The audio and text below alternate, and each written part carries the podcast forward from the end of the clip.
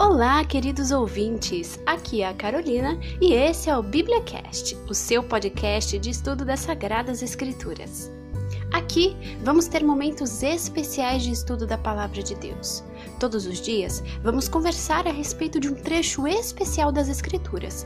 Meu profundo desejo e oração é que esse podcast abençoe sua vida poderosamente e te transporte para mais perto do teu Salvador, Jesus Cristo.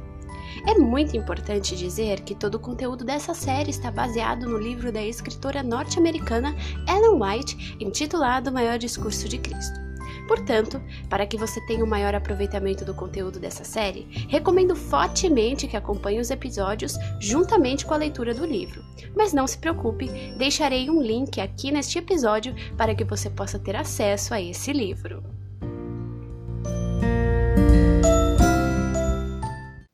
É o 21 episódio da série a respeito do Sermão da Montanha, baseado nos textos de Mateus 5 a 7.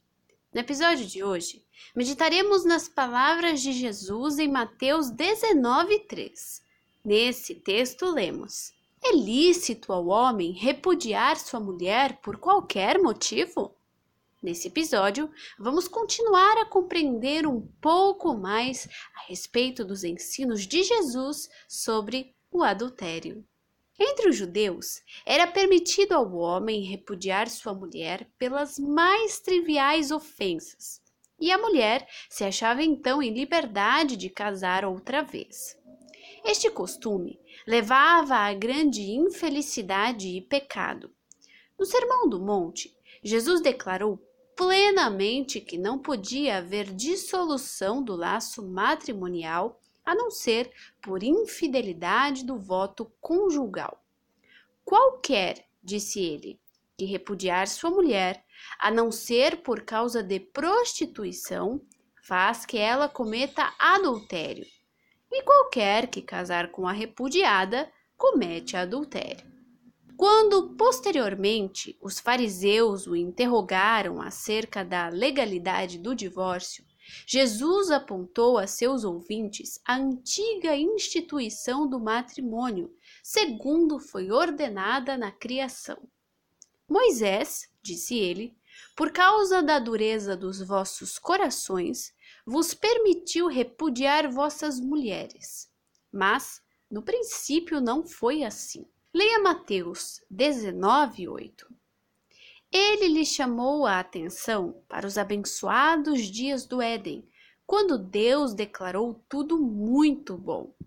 Então, tiveram origem o matrimônio e o sábado, instituições gêmeas para a glória de Deus no benefício da humanidade.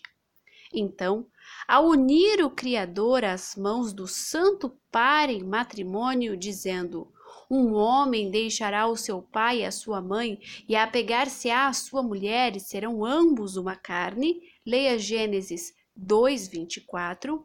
Enunciou a lei do matrimônio para todos os filhos de Adão até o fim do tempo. Aquilo que o próprio Pai eterno declarou bom era a lei da mais elevada bênção e desenvolvimento para o homem. Como todas as outras boas dádivas de Deus concedidas para a conservação da humanidade, o casamento foi pervertido pelo pecado. Mas é o desígnio do Evangelho restituir-lhe a pureza e a beleza. Tanto no Velho como no Novo Testamentos, a relação matrimonial é empregada para representar a terna e sagrada união existente entre Cristo e seu povo, os remidos a quem ele comprou a preço do Calvário. Não temas, diz ele, porque o teu Criador é o teu marido, o Senhor dos exércitos é o seu nome, e o Santo de Israel é o teu redentor.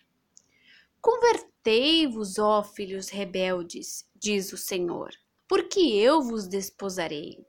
Leia Isaías 54, 4 e 5 e Jeremias 3,14. No Cântico dos Cânticos, ouvimos a voz da esposa dizendo: O meu amado é meu e eu sou dele. E aquele que é para ela o primeiro entre dez mil, fala à sua escolhida: Tu és toda formosa, amada minha, e em ti não há mancha. Leia Cantares, capítulo 2, versículo 16, capítulo 5, versículo 10 e capítulo 4, versículo 7.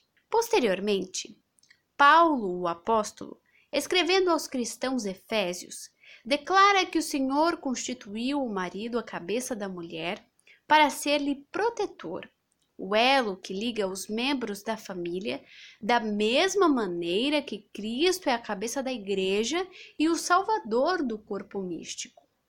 Portanto, ele diz: Assim como a igreja está sujeita a Cristo, assim também as mulheres sejam em tudo sujeitas a seus maridos. Vós, maridos, amai vossas mulheres, como também Cristo amou a igreja, e a si mesmo se entregou por ela para a santificar, purificando-a com a lavagem da água pela palavra, para apresentar a si mesmo igreja gloriosa, sem mácula, nem ruga, nem coisa semelhante, mas santa e irrepreensível. Assim, devem os maridos amar as suas próprias mulheres. Leia Efésios, capítulo 5, versículos 24 a 28. A graça de Cristo, e ela somente, pode tornar essa instituição o que Deus designou que fosse um meio para a bênção e erguimento da humanidade. E assim, as famílias da terra, em sua união, paz e amor, podem representar a família do céu. Hoje, como nos dias de Cristo, a condição da sociedade apresenta triste comentário do ideal celeste dessa sagrada relação. No entanto, mesmo para os que depararam com amargura e desengano quando haviam esperado companheirismo e alegria, o Evangelho de Cristo oferece um consolo. A paciência e a gentileza que seu espírito pode comunicar suavizará a condição de amargura. O coração em que Cristo habitar estará tão repleto, tão satisfeito com o seu amor, que se não consumirá no desejo de atrair simpatia e atenção para si próprio. E pela entrega da alma a Deus, sua sabedoria pode realizar o que a sabedoria humana deixa de fazer. Por meio da revelação de sua graça, os corações que uma vez estiveram indiferentes ou desafeiçoados podem ser unidos em laços mais firmes e mais duradouros que os da terra os áureos laços do amor que suportará o cadinho da provação. Essa não é uma mensagem apenas para os casados, mas também para os solteiros. Os relacionamentos entre homem e mulher, bem como a sagrada instituição do matrimônio, foi banalizada pelo homem pecador, influenciado pelo inimigo de nossas almas. Como cristãos, temos o dever de elevar essa instituição ao patamar que Deus designou desde o princípio. É colocada em nossas mãos uma responsabilidade, bem como um privilégio, de representar a cidadania celestial nessa terra. Sei que muitos professos cristãos têm falhado nessa tarefa.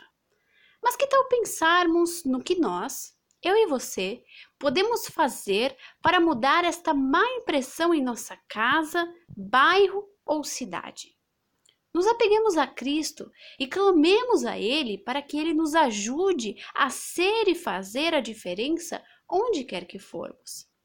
E não importam quais sejam suas dificuldades nessa área, se apegue a Cristo e tudo o que estiver fora do lugar, certamente Ele endireitará.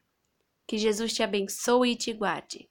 Que Ele faça resplandecer seu rosto sobre ti e tenha misericórdia de ti, querido ouvinte. Que o Senhor sobre ti levante o seu rosto e te dê a paz.